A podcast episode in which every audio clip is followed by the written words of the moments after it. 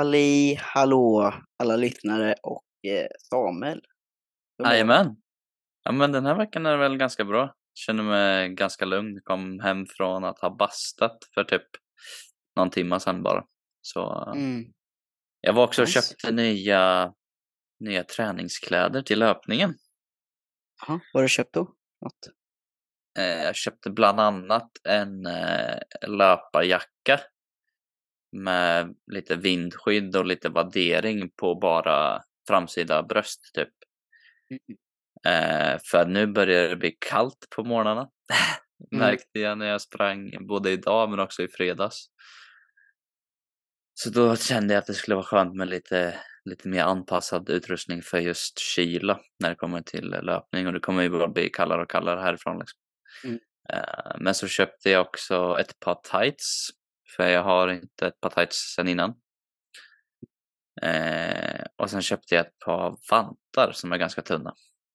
Och som också har typ att man kan dra över ett extra lager som är så att det inte blir fingervantar utan det blir tumvantar typ.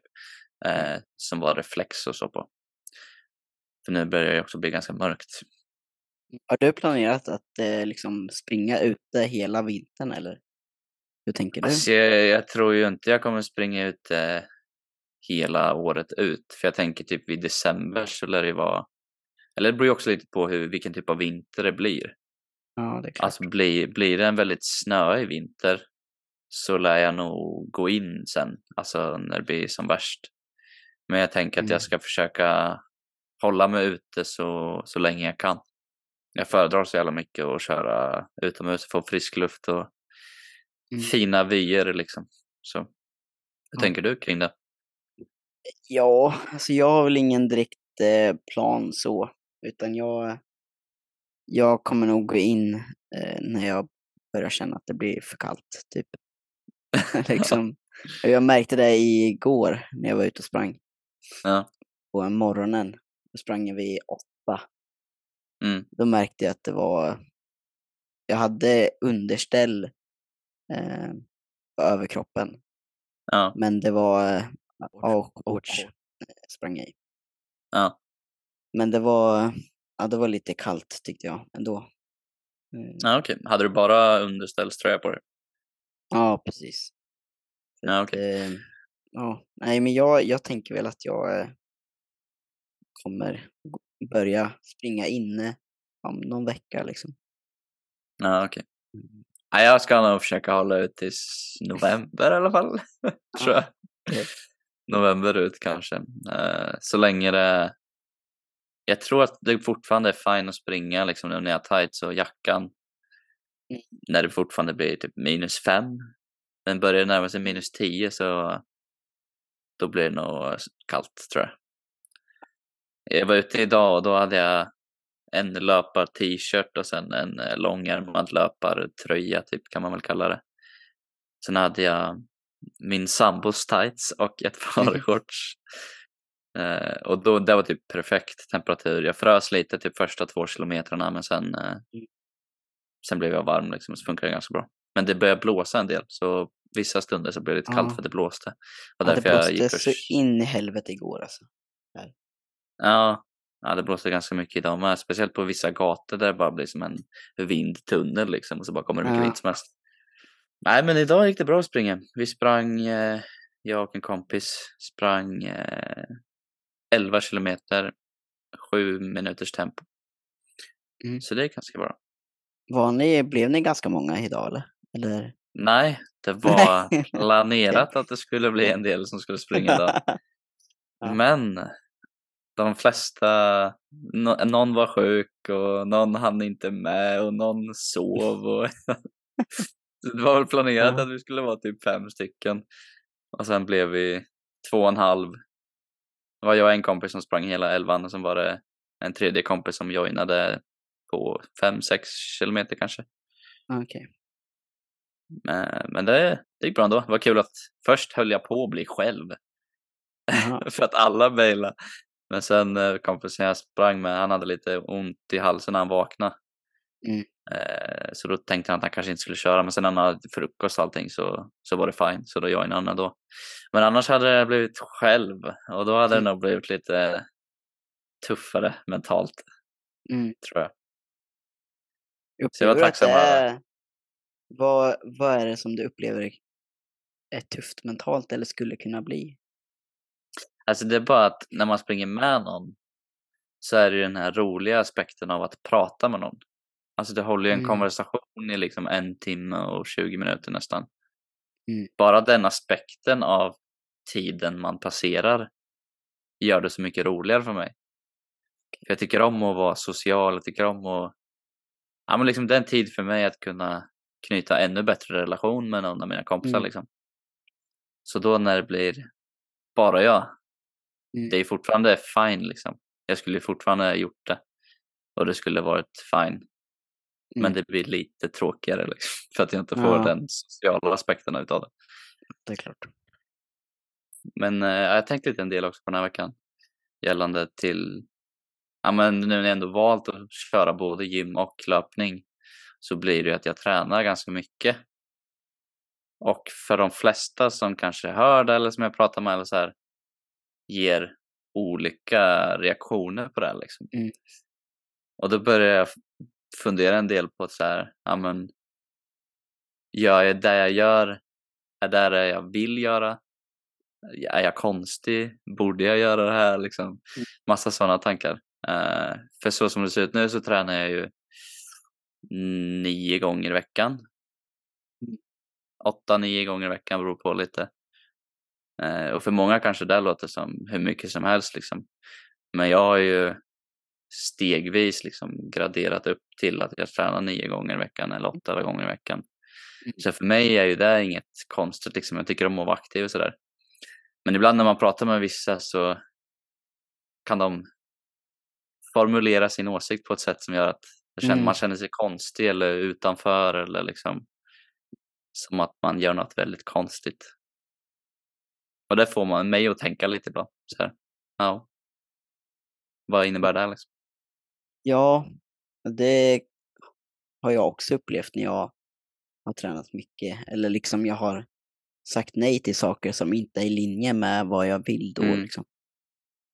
Eh, och det, ja, det är alltid konstigt liksom på hur man ska bemöta eh, de som man säger det till på något eh, vis. Liksom. Det, blir, Ja, eh, det blir som en krock liksom. Eh, vilket det egentligen inte borde vara. Eh, Nej. jag blir så här, ja, gör det du tycker är kul så gör jag det jag vill liksom. det blir så här, eh, ja, det blir som att man vill påverka varandra istället för att bara Ja, acceptera precis. varandra typ. Ja, jag brukar liksom oavsett vad min kompis säger att han vill göra eller börja Mm. göra eller så här, då brukar jag oftast bemöta det med ganska positivt. Så här, men vad kul, hur kommer det sig? Och Så här. Ja, precis. För att jag själv uppskattar när någon liksom pratar så med mig angående mina Mm. mål och mina värderingar och så. Mm. Eh, Men sen när man inte bemöts det där, utan det är lite så här, Nej. aha. Istället så bara, Mm. aha, varför då? ja, precis. då blir det lite Ja. konstigt liksom. Ja, precis. Mm. Speciellt om man pratar med någon som kanske inte tränar så mycket själv. Och så frågar de, men vad ska du göra helgen? Det här är ju typ inom plugget eller sådär mest. Eh, Mm. När man pratar med några bekanta i klassen typ. Eh, då kan det ju bli så här, ja men vad ska du göra helgen? Och så säger jag, ja men jag ska springa milen och gymma liksom. Mm. och då blir det så långt ifrån vad de gör. Mm. Att det blir, jag vet inte, kanske omedvetet svar från deras sida. Men Ja. så här, jaha, okej. typ. Ja. Men det är ju för att liksom träning ses ju, för de allra flesta ses ju inte det som något roligt. Nej. Alltså det är bara någonting som ska göras typ för att eh, folk, andra säger att man ska göra det typ. Mm. Men att i vissa fall kan det ju vara så att man har ett mål och man, man har en drivkraft som vill uppnå det här målet liksom. Ja, precis. Men eh, Ja. ja, jag känner mig ganska, ganska motiverad nu inom min träning så det känns väldigt roligt att träna. Framförallt löpningen känns väldigt rolig. Mm. Eh, för jag lär mig fortfarande så mycket och jag ser resultat så snabbt liksom. Mm. Så nu försöker jag öka 10% på eh, framförallt långdistanspassen varje vecka. Mm. Eh, så att det inte går för snabbt men det blir inte heller för långsamt liksom. Eh, så vi sprang i milen förra och nu sprang vi 11 kilometer idag. Eh, sen blir det väl 10% till nästa vecka. Eh, det känns kul att se, för förra veckan så sprang vi milen på 7.30 och idag så sprang vi milen på 7. Så även om vi ökade med 10% så blir också hastigheten bättre när man liksom kommer in i löpningen mer. Det var samma puls du hade då eller? Ja, ungefär. Mm. Så ja, men det känns kul. Löpningen känns också komplementerande till eh, gymmandet.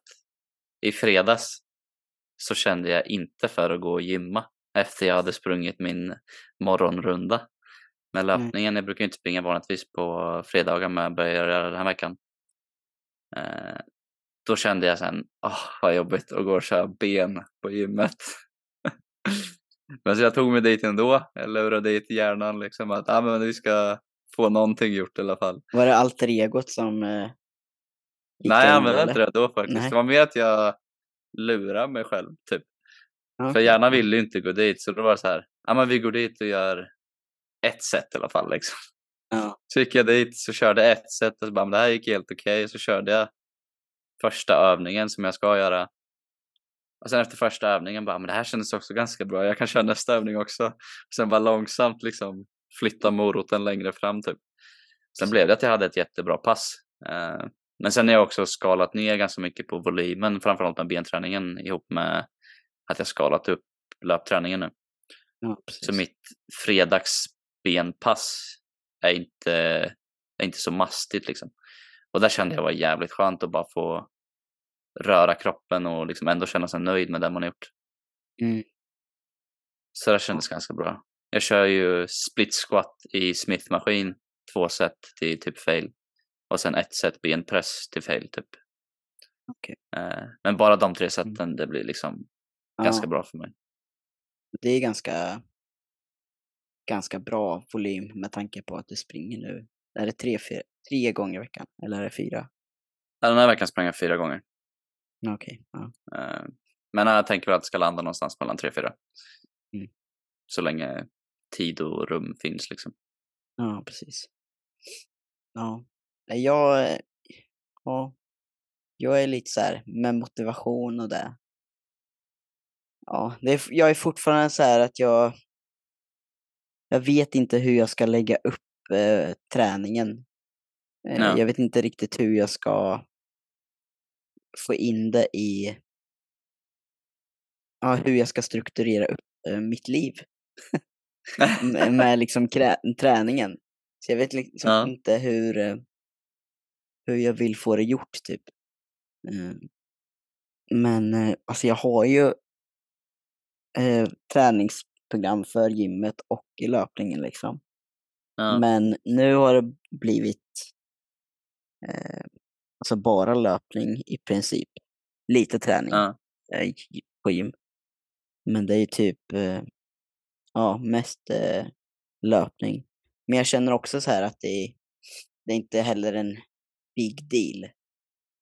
Men för André för två år sedan så hade liksom han hade eh, varit väldigt hård mot sig själv och eh, eh, ja, men, sett det här som ett misslyckande för att man har en plan och man inte utför den. Liksom.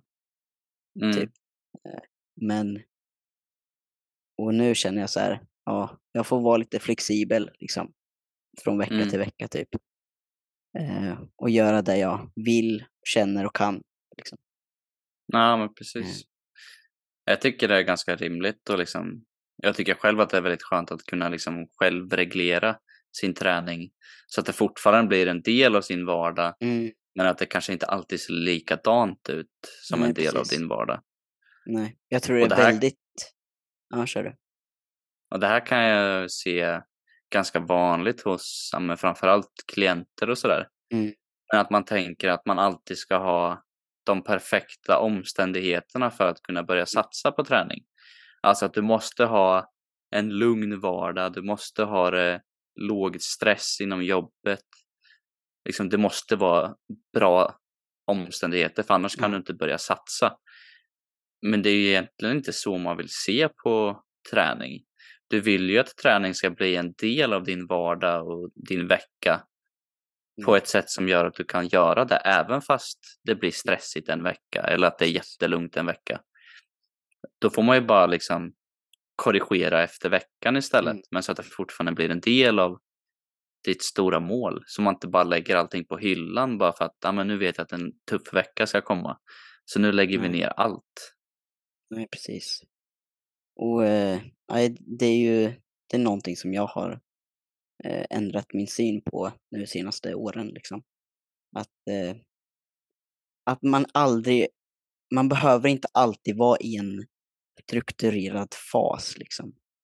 Mm. Alltså du behöver inte alltid ha koll på träningen och du behöver inte alltid skapa de perfekta omständigheterna för att eh, få kosten och träningen att funka.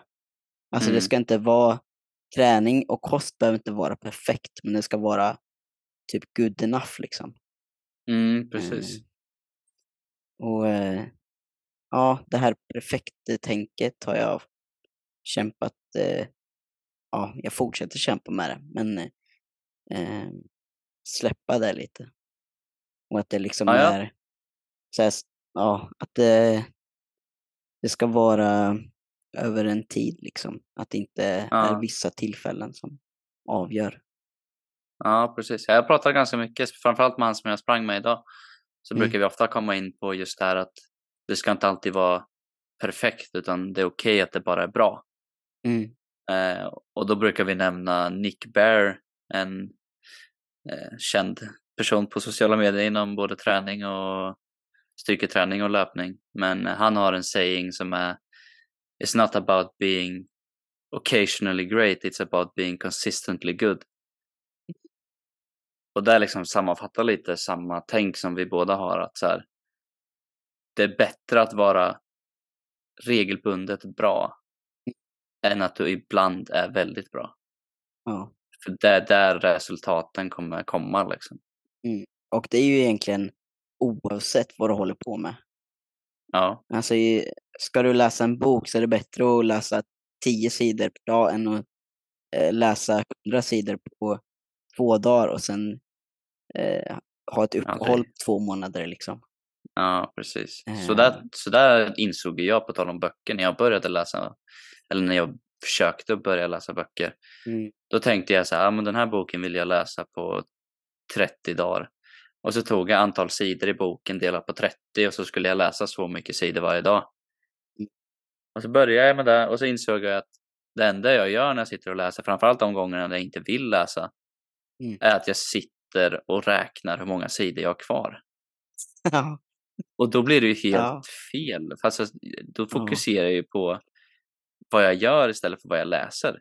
ja, Och då insåg jag att man inte ska börja tänka så. Så då tänkte jag om och tänkte istället, om jag sätter ut en tid varje dag som jag ska läsa. Sen Mm. om den under den tiden att jag får tio sidor lästa eller om jag får två sidor lästa.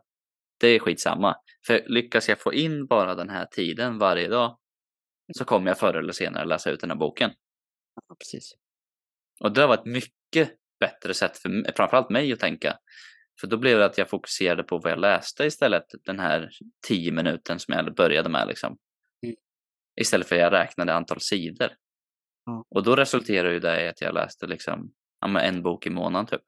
Och det är väl ändå ett rimligt tempo kände jag. Och så kan man ju göra med träning och så också. Om Mm. man tycker det är kämpigt att komma igång med träning och sådär. Då kan du också bara sätta upp, ja men jag ska vara i gymmet i en halvtimme idag. Mm. Sen vad jag får gjort, det är så här, det är mindre viktigt. Ja, precis. Så länge Fokus jag på, får någonting gjort. Ja, fokus på vana istället för att man ska få specifika saker gjort. Liksom. Ja, det är så jävla det- lätt att fastna i den här numbers game. Att man Ja. alltid ska jaga någon siffra eller jaga något objektivt. Men ibland så kan det vara Mm. jätteskönt att bara ha något mer subjektivt. Ja, Bara Ja, fokusera på en det- vana. ja, det sänker ju pressen på sig själv. Liksom. Jag tror Mm. ju väldigt många upplever en ganska stor press när det kommer till träning och kost eh, från samhället. Liksom, att man ska Ja. man ska göra det här, man ska göra det här, det här är bäst och liksom så här, att det, det är så mycket måsten typ. Mm. Men eh, så är det inte riktigt. Men det kan ju, man kan ju få den känslan. Mm. Mm. Ja, det blir också så att om jag skulle börja tänka om jag ska få nio pass gjort idag eller den här veckan. Ja. Då skulle ju det bli jättemastigt och liksom Mm. processa i huvudet. Jag tänker ju snarare, ja men idag är det måndag, då ska jag träna. Och så fokuserar jag på att ta mig till gymmet den dagen liksom. Mm. Jag tänker ju inte på att i övermorgon ska jag också träna och i över-övermorgon ska jag också träna och i över-över-övermorgon ska jag också träna. Så Nej. det funkar ju inte då. Nej. Sen råkar Nej. det bara bli att jag tränar nio gånger i veckan. För att det är vad jag tycker om att göra liksom. Mm. Så jag tror man kan lära sig mycket från att bara fokusera på skapa de vanorna som du vill eller som du vet uppnår de grejerna som du vill uppnå. Ja. Och sen, eh, sen liksom hur mycket eller hur lite du gör, det kommer, det spelar mindre roll. För i slutändan kommer du eh, ha dig dit ändå typ. Mm.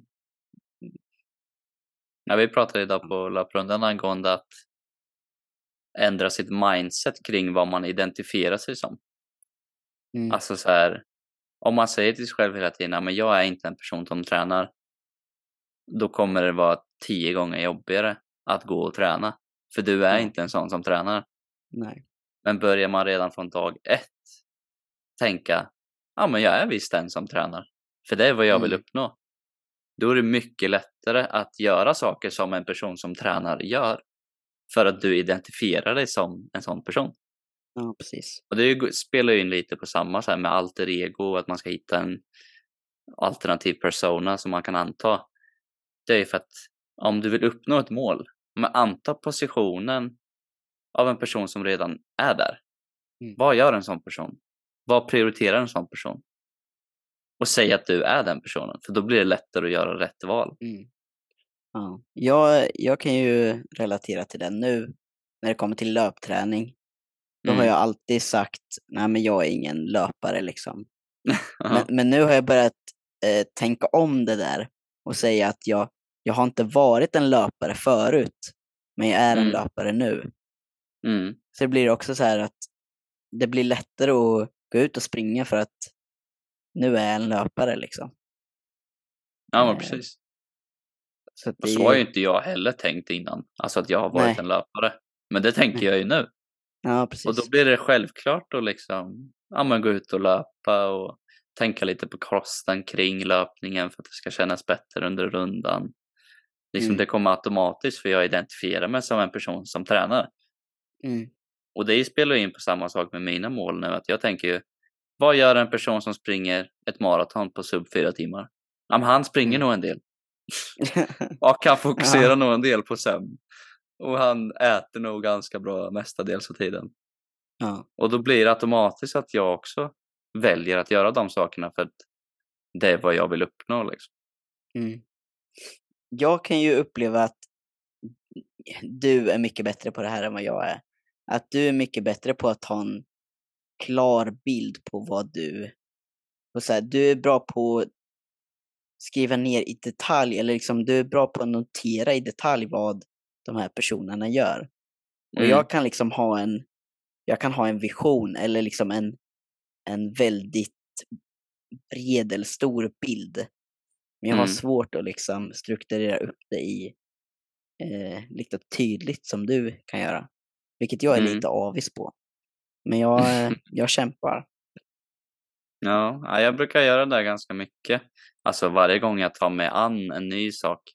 Som nu när jag började löpa, då kollar jag ju upp direkt så här. Ja, men det jag vill uppnå, Mm. vilket är maraton på sub fyra timmar. Då Mm. kollar jag upp vad krävs för att ligga på den nivån. Och så hittar man på Youtube någon video som säger ja men du borde klara de här fem sakerna. Och då är det eh, femman på under 22 minuter. Mm. Alltså så väldigt simpel och bara en siffra egentligen men och då blir det någonting som jag strävar mot. Ja men, ja men då borde jag väl klara det då, känner jag. Mm. Ja, Och så tränar jag mot att klara det. Sen lägger jag absolut ingen press på mig själv att jag måste klara de här grejerna.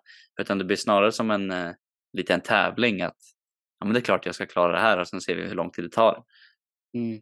För egentligen så är jag ju liksom klar i tanken kring att när det blir juni nästa år och vi ska springa maratonet och jag inte kommer in på fyra timmar. Mm. Då har jag fortfarande klarat ett fucking maraton liksom.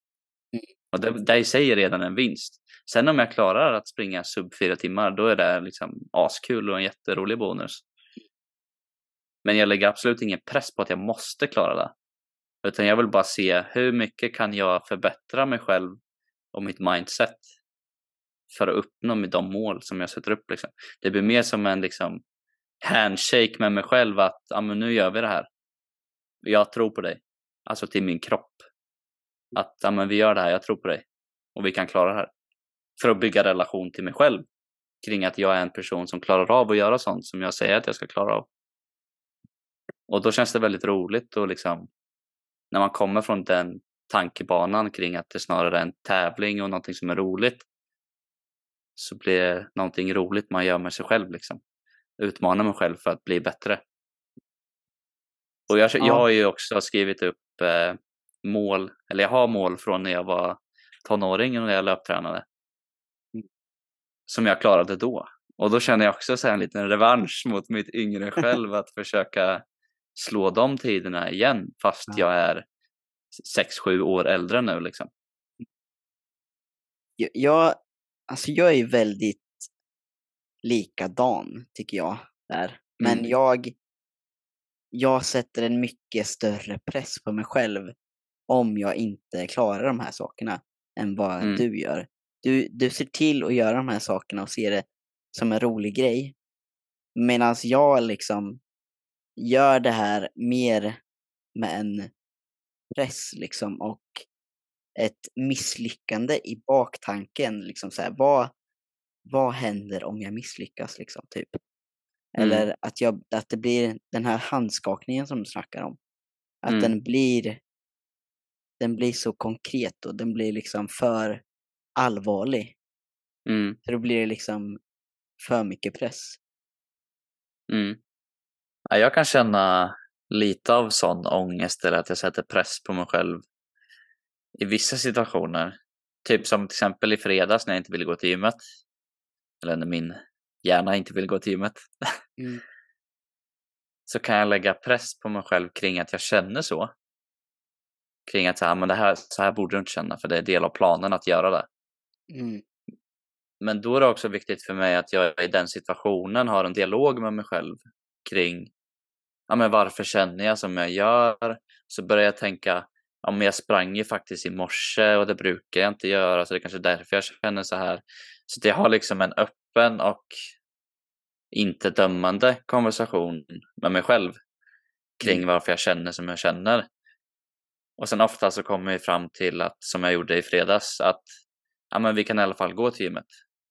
Om, om inte annat så kör vi bara uppvärmningen och så går vi hem sen. Men då har jag i alla fall gjort ett försök till att Mm. göra det jag vill göra. För jag vet ju att jag vill uppnå de här sakerna och då kanske det innebär att gå dit de här gångerna även fast man inte vill. Men sen när jag väl är där så känner jag, ja men okej, hela uppvärmningen det kan jag köra, det är inte så jobbigt. Och sen när jag gjort uppvärmningen så känner jag, ja men okej, även fast Smith, ma- Smith split squat är väldigt jobbig. Jag värmer upp, jag bara värmer upp och känner hur det känns. Och sen när jag är där så tänker jag, ja men ett sätt kan jag köra.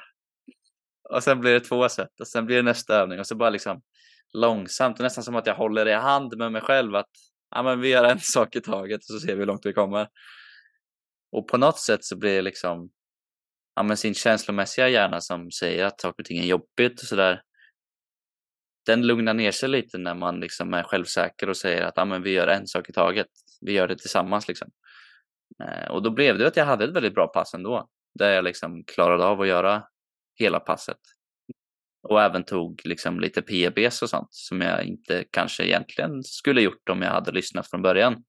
Utan att hålla en dialog med mig själv. Ja, alltså jag, jag känner ju att jag är väldigt bra på att reflektera ja, över saker och ting. Mm. Jag är ju inte alls lika duktig som du är på att ha en dialog. Och Mm. när du beskriver att så här, vi gör det tillsammans. Mm. Det, den, den känslan eller den tankegången har jag inte riktigt eh, fått grepp om. Utan det blir Nej. liksom att jag är, jag är själv liksom. Och jag tror att Mm. den där är väldigt eh, värdefull, just den tanken att vi gör det tillsammans. När man inte har Mm. någon annan än sig själv där liksom. Ja, men precis. Eh, Ja, det låter ju Det- kanske som eh, för de som lyssnar att man är helt psycho när man pratar med sig själv som i att man är två stycken. Men hur vi menar är att man har oftast en, ja, men en aphjärna kan man lätt förklara som styr för alla känslor och den, den har liksom i kontroll för att skydda kroppen. Så förr i tiden, alltså när vi levde på eh, ja, men i grottor och skit för hundra miljoner år sedan eller fan historielektion här. Ja, men då, då var den hjärnan den hjärnan som höll oss vid liv. Liksom trodde kroppen, ah, men det kan nog vara en tiger där. Då skapade det rädsla i oss och då gjorde det så att vi inte gick den här farliga vägen. Medan den logiska hjärnan är den som har gjort att vi är som människor där vi är idag. Alltså att vi kan tänka kritiskt, vi kan liksom tänka in i framtiden även fast vi befinner oss i nuet. Mm. Och de två faktorerna eller de två delarna av hjärnan är som två separata hjärnor eller två delar av hjärnan. Det är därför vi pratar som att vi har, ja men som att vi gör det tillsammans. För det, Mm. man är, inom parentes, sin liksom logiska hjärna. Det är ju den som du använder för att formulera målsättningar, du använder den för att göra beslut inom din vardag. Medan aphjärnan är mer känslor och vad du känner och vad du Impulsiv. värderar, dina impulser. Så när jag känner på fredag eftermiddag när jag ska gå till gymmet, ah, men jag vill inte gå till gymmet. Då är det dels min aphjärna som säger att det här är jobbigt. Det här är någonting som inte kommer vara bekvämt. Och då handlar, handlar det om att hålla en konversation med sig själv kring vad som kan orsaka det och vad som kan vara anledningen.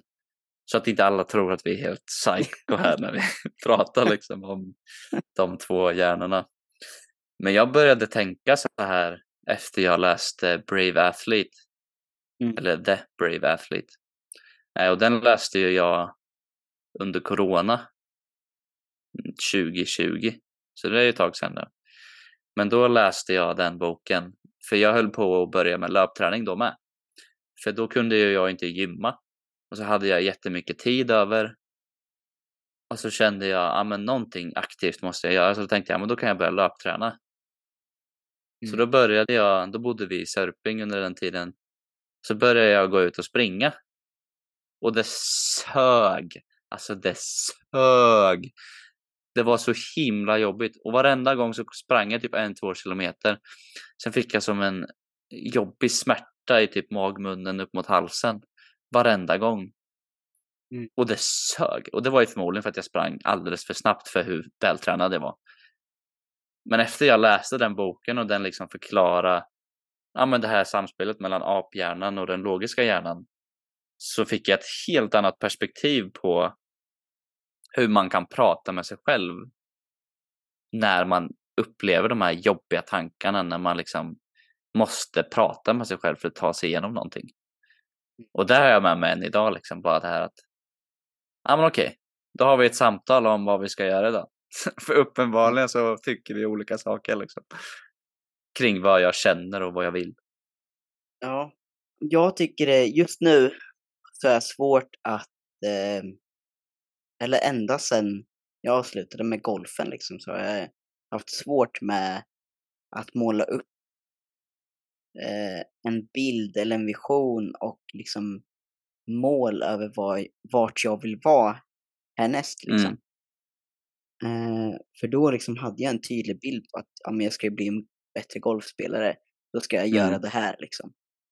Mm. Men nu så här, alltså jag vet inte vad jag vill bli bättre på typ. Alltså jag, vill, jag vet inte vart jag vill lägga min, min energi. Eh, och det blir, ja det är frustrerande för jag vet liksom inte. Det känns som att jag har så mycket som jag vill få utlopp för. Mm. Men jag sitter bara och, alltså det bara sitter inom mig liksom. Jag kan inte, Mm. eh, placera det någonstans. Liksom. Och det är därför jag försöker få, hitta de här, så här löpträning, eh, eller liksom andra saker som, ja men för att hitta den här, eh, som jag hade i golfen, liksom det här konkreta träna för någonting. Liksom. Mm. Men jag känner ju inte det just nu med löpningen, att jag vill, jag menar att jag vill eh, bli liksom en bra löpare. Alltså jag har ju inte det drivet som jag hade i Nej. golfen liksom. Eh, så ja, jag försöker hitta hur jag ska, ja, hitta mina mål igen typ. Mm. Det är ju ganska vanligt som, ja men när man associerar sig ganska starkt kring en viss sport framför allt. Och sen när man inte längre sysslar med den sporten, då försvinner ju nästan en del av sig själv också. Mm. För att man identifierade sig som, som sin sport, liksom, eller en som Mm. håller på med sin sport. Mm. Och med tanke också på att du var ganska duktig i golf så blir det ju ännu lättare att man kanske knyter en identitetskoppling till sporten kring att ah, men jag är ju en som golfar och jag är duktig på golf. Och sen helt plötsligt gör man inte golf. Nej. Och så, ja men vem är jag då? Vad, vad Mm. borde jag göra? Mm. Eh, Så kände jag jättestarkt under corona när jag slutade gymma. Okej. Då kände jag så här, holy shit, jag är en som styrketränar och nu kan inte jag göra det. Nej. Vem är jag? Mm. Vem, vem är Samuel när han inte styrketränar? Mm. Och då fick jag verkligen en så här, ja men folk säger ju 40-årskris, men jag hade en 21-årskris alltså. Mm. När jag fyllde 21 så kände jag, vad fan håller jag på med? Alltså jag, jag har inte börjat plugga. Jag vet inte vart jag vill med jobbandet om jag inte ska plugga. Jag, jag tränar inte alls just nu. Och då hade jag så här, alltså jag hade kris. Det var panik Mm. i mitt huvud. Så här, jag vet inte vad jag ska göra, men någonting måste jag göra. Och jag vet att jag höll det här samtalet med en kompis som jag var ganska nära då. Och bara snackade igenom så här, bara, vad fan, jag måste ju, jag måste, är Samuel? Jag måste ju hitta vem jag är liksom. Ja. Så då satte jag mig ner och skrev ner, alltså med penna och papper. Och skrev ner så här, vad värderar jag? Vad vill jag göra? Och vem är jag? Mm. Och det var ganska svårt att sätta sig ner och liksom svara på Ja, de det, frågorna. det, det är svårt. det. Men det gjorde väldigt mycket kring att jag kunde hitta en stark identitet kring vem jag är utanför träningen. Liksom. Mm. Jag insåg ju att det var inte hälsosamt att ha en så stark identitetskoppling till det man sysslar med. För då när den saken försvinner så försvinner du med. Mm. Och då insåg jag ju värdet av att liksom hitta vem man är utanför det man sysslar med. Och väldigt många människor, även fast man inte tränar, gör ju den här kopplingen till sitt jobb. Eller liksom kring det man sysslar med helt enkelt. Är man, ja men vad vet jag, en som håller på med aktier, jobbar med aktier. Och det är det enda man gör om dagarna, majoriteten Mm. av sin tid.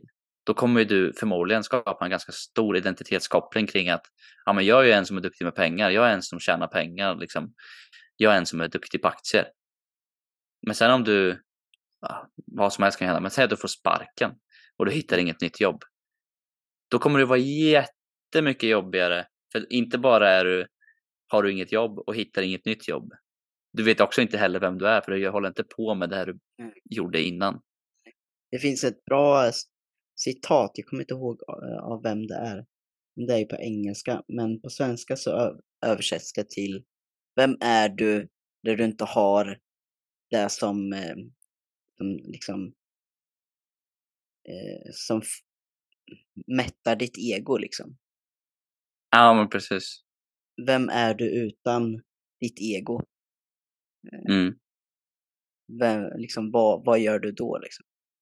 mm. Det är ganska kraftfullt citat tycker jag. Ja, jag kan ju känna, eller jag kan ju liksom nu när jag kollar tillbaka i backspegeln förstå varför jag hade en så stark koppling till styrketräning då när corona kom. Och det var ju för att jag hela, mitt, hela min uppväxt i princip spelade basket och Mm. identifierade mig med någon som spelar basket och någon som är duktig Ja. på basket. Och sen så skadade jag mina knän. Och så kunde inte jag längre spela basket. Och då insåg jag ju inte då i den stunden varför jag valde att hålla på med styrketräning. Men nu kan jag ju se att anledningen till varför jag blev så starkt kopplad och driven av träning var ju för att det fyllde det vakuumet som blev från när jag slutade spela basket. Mm. Jag fick ett vakuum att, ah, men vem är jag nu när jag inte spelar basket? Jo, men jag kan vara en som styrketränar. Det fyllde liksom det här tomrummet som blev Mm. av när jag skadade mina knän. Och det fick ju också liksom en backlash när corona kom. Och nu idag, även fast jag skulle sluta träna eller om jag skulle mot förmodan inte vilja träna mer. Så skulle jag ändå vara fine med det. För jag kommer hitta något annat som jag kan göra. Jag är inte bara Samuel som tränar och löptränar. Nej. Utan jag är också Samuel som tycker om att läsa böcker. Som tycker om att prata med kompisar. Liksom jag, är, jag är inte bara en sak. Liksom. Nej. Nej, och det är någonting som är väldigt viktigt att utforska fler delar av sig själv. Att utforska vad, vad kan jag göra mer? Liksom. Mm. Göra saker som man kanske inte har gjort innan. Bara för att knyta en ny identitet eller liksom koppla, en, kanske inte koppla en ny identitet, men koppla sig bort från en annan identitet liksom. Och inse att man kan eh, man kan vara eh, liksom flera saker på en och samma gång. Mm. Eh, Ja, det gör väldigt mycket för mig. Det blir ju väldigt kul för mig nu att börja med nya saker. Framförallt nu med löpningen har varit väldigt roligt för mig. För även fast jag har varit, ja, men jag skulle väl ändå säga ganska erfaren inom gymmandet och så nu. Liksom jag är relativt stark, starkare än de flesta. Då tänker jag ju mig själv som, ja men jag är ganska erfaren. Men sen när jag kommer ut i löparspåret, då betyder det inte jack shit. Så när vi sprang förra helgen, det var jag och två kompisar. Vi sprang ett 7.30 tempo på milen. Och så kom vi in, vi var inne på femte kilometern typ. Så kommer en kvinna, förmodligen 40-50 år. Och hon bara svischar förbi oss. Alltså hon puttas in the dirt så att säga. Hon bara, alltså hon smattrade oss gjorde hon. Hon bara sprang förbi i dubbla tempot och så försvann hon igen liksom. Ja. Och då kände jag bara, vanligtvis hade jag, eller alltså unga Samuel hade ju bara, vad fan det där är en utmaning liksom. Så där kan inte gå till. Men då kände jag bara att så här, ja men det finns något fint i att vara nybörjare igen liksom. Mm. Det finns något fint i att börja om från level 1 liksom. Att det finns ju så mycket, så många steg att ta liksom. Mm, Och eh, i början borde det gå ganska fort. Eh, mm, alltså med utveckling. Mm. mm, Så att, ja, det är ju, kan ju absolut suga och vara sämst. Men det finns ju också något väldigt fint i att vara sämst för att man har, man har så mycket att växa i liksom. Ja, du har så mycket framför dig. Ja. Alltså när hon sprang förbi oss, då bara skrattade jag. bara okej, då vet jag vart jag borde bli bättre liksom. Och så tycker jag för jag har ju skaffat Strava nu. Eh, så att klockan lägger upp automatiskt mot Strava. Så vill man följa mig så kan ni söka på Samuel Freud så kan ni se hur jag tränar. Och jag följer gärna andra som, eh, som också konditionstränar. Eh, och framförallt, jag började följa en kompis som eh, ja, men kör mycket paddel och ja, men är väldigt aktiv liksom, konditionsmässigt. Mm. Och så såg jag när han la ut sin löprunda. Eh, shoutout till dig Hampus, om du lyssnar. Men eh, då kände jag, shit vad vältränad han är. Och förut när jag var yngre så skulle jag nog känna ja, men lite av ett eh, agg typ, eller lite av ett Avundsjuk typ, eller Ja svartsjuk men typ. lite åt det hållet liksom att fan vad mycket bättre han är än vad jag är. Ja. Men nu så kände jag bara, fan vad kul att han är så bra. Då Mm. har jag någonting att jaga liksom. Jag har någonting att sträva mot och bli lika duktig. Ja. Så det blir liksom att man i de här känslorna som kanske oftast kan vara kopplade till negativa känslor så känner jag snarare ett lugn i vem jag är. För att jag är inte bara den här personen som springer. Och då kan jag liksom se på min utveckling med liksom glimt, glimten i ögat och skratta lite åt vart jag är och vart jag kanske är på väg. Och Ja. inte vara så hård mot mig själv kring mätningen av ja, men vad andra gör. För i det stora hela så spelar det faktiskt ingen roll Nej. om mina kompisar är bättre eller sämre än mig. Så Mm. länge vi alla liksom är på väg någonstans. Mm. Och har kul på vägen. Liksom. Ja, precis. Men det är ganska svårt att komma till, komma till den punkten. Jag var ju tvungen att gå igenom en total 21-årskris liksom för att landa där jag är idag. Och det är ju inte, ganska, det är inte så vanligt att man får panik över vart man befinner sig när man fortfarande bara är 21 år. Men där fick jag. Nej, men jag, jag tror att det kan vara ganska vanligt att man liksom eh, känner att man har en liten kris liksom i Mm. 20-årsåldern liksom.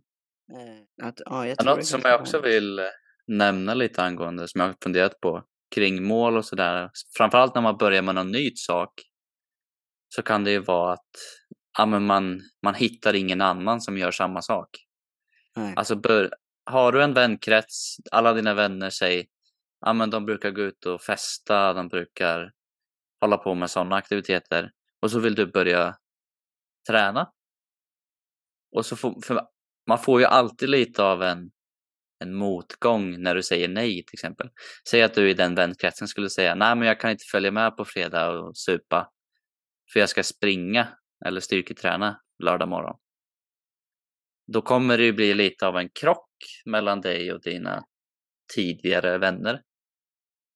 Men du har inte heller hållit på tillräckligt länge med den här nya vanan för att skapa nya vänner inom den kretsen du vill befinna dig i. Och då blir det den här udda perioden mellan att du inte längre associerar dig lika starkt med de kompisarna du hade. Men du har inte heller hållit på tillräckligt länge med den här nya saken för att hitta nya vänner inom den nya kretsen. Du har liksom inga kompisar som gymmar också ännu, för du är fortfarande också ny. Och den Nej. perioden är väldigt svår. Men man måste liksom one more rep, one more day. Men jag tror också att den där, det där glappet som du snackar om, att det behöver Mm. inte heller finnas. Och den här krocken behöver inte heller finnas. För jag tror många, om, om man lägger fram det så som du la fram det, att man ska träna istället för att man ska gå ut eh, eh, Mm. och liksom dricka alkohol. Ja. Eh, och att man istället lägger fram det som att jag har ett mål.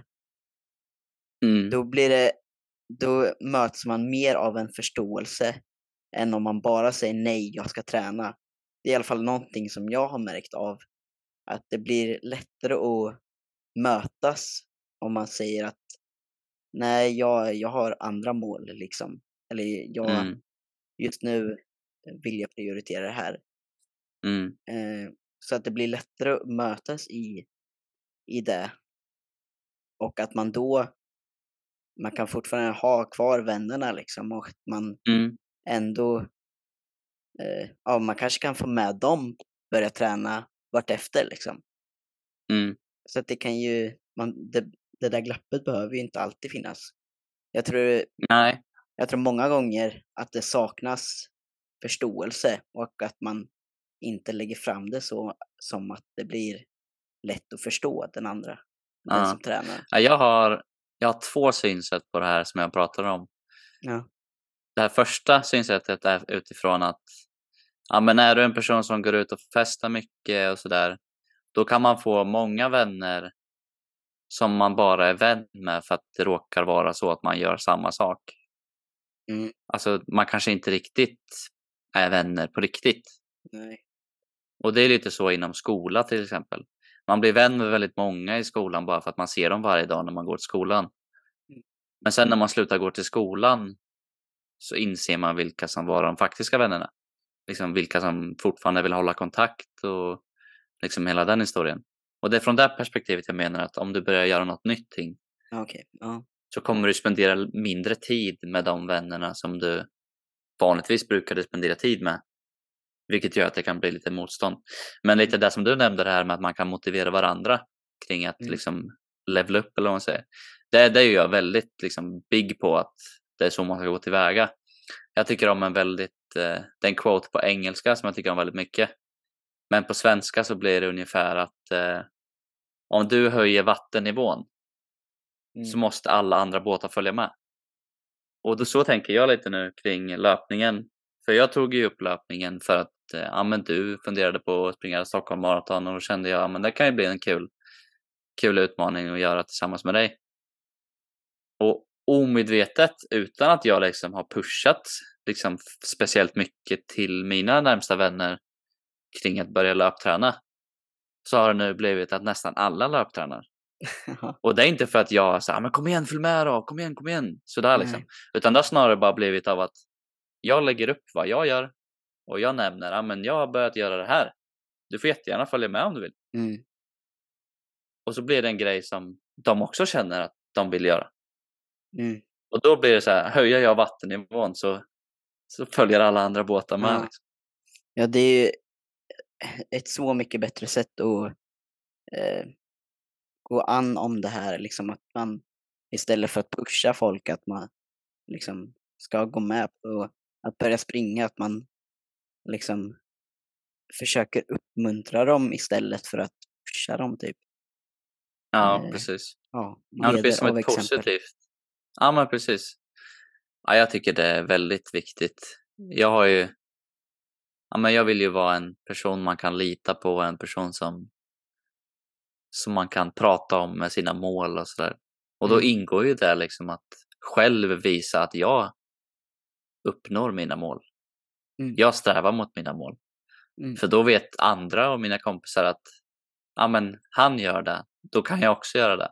Mm. Så jag, är väldigt, jag tror väldigt starkt på att man ska försöka vara där man vill ha. Alltså jag vill ju att mina vänner ska vara likadana, att de pushar och strävar mig till att också vilja göra nya saker och bli bättre. Mm.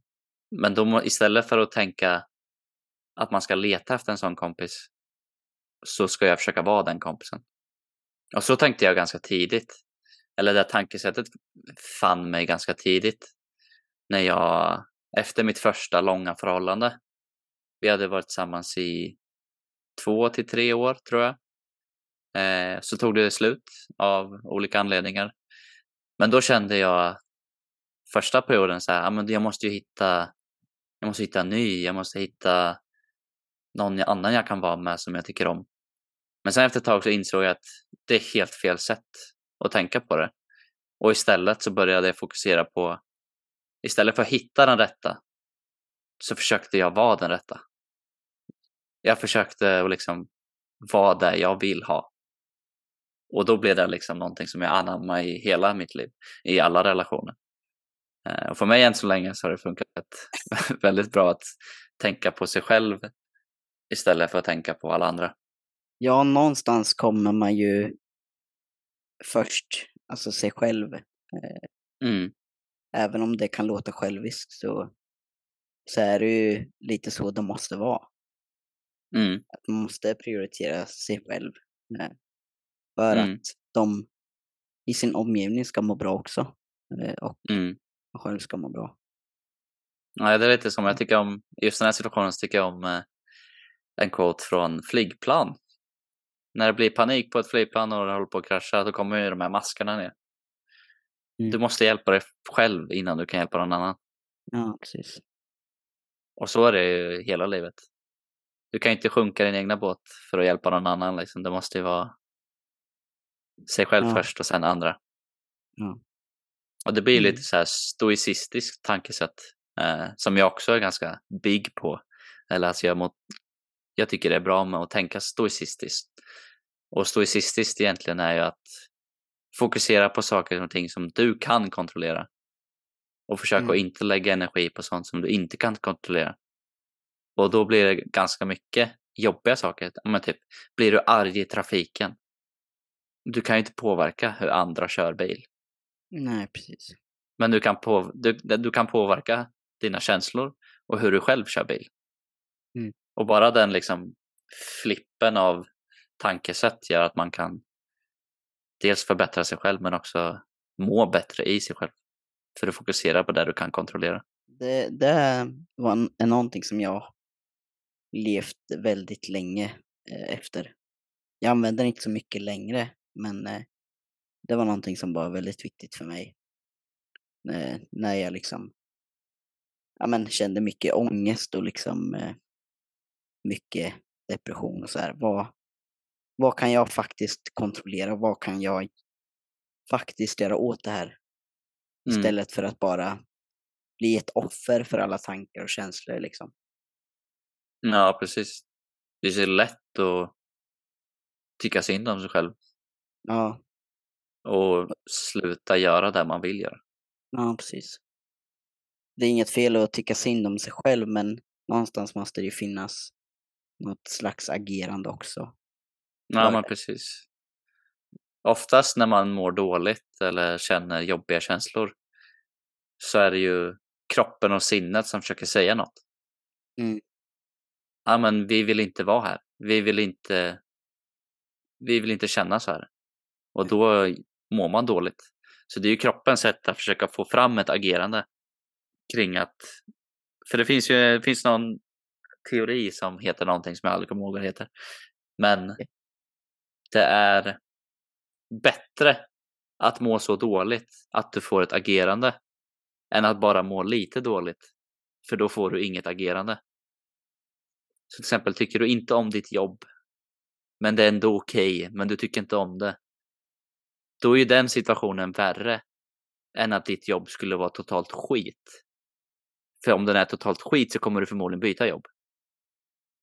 Men är det bara lite dåligt så är det inte tillräckligt dåligt för att du ska ändra beteende, alltså göra någonting åt det.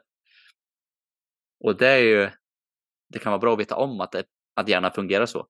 För då kan man fånga sig själv när man upplever att någonting är dåligt, Mm. men du gör inget åt det. Nej. Och så kan man ta ett beslut kring att göra någonting åt det istället. Ja. Och det här med att fånga sig själv när man känner de här tankarna. Det kan ju vara någonting som man inte liksom tänker på till en början. Utan Mm. liksom att man, det, det kan ta tid att fånga sig själv i de här tankarna. Eh, Verkligen. Så att eh, man ska inte upp. Det är en sl- slags träning det också att eh, vara medveten om sina tankar och känslor. Och försöka Mm. komma på dem liksom och förändra, förändra dem liksom. Ja, precis. Mm. Men ja, Det finns något, finns något starkt i att fortsätta göra någonting även fast ingenting händer också. Men mm, det är ett annat perspektiv. Mm. Men det är väl kanske en bra avslut för dagens Ja. djupa avsnitt. ja, det blev eh, ganska djupt i slut. ja, men mycket om identitet och vad man borde göra kanske. Eh, Mm. Men allt det här är ju individuellt. Ja, Så vi uppmanar, sätt dig ner, håll en konversation med dig själv, lista ut, vem är jag? ja, men där säger vi eh, tack för idag. Ja, tack om ni har lyssnat hela vägen. Eh, Mm, hela avsnitt tack. 13. Eh, och vi ses nästa vecka och hoppas er träning nästa vecka blir dunder. För Mm. det ska min bli. Mm. Jag hoppas att min också blir det. Så ja, tack för idag. Bye.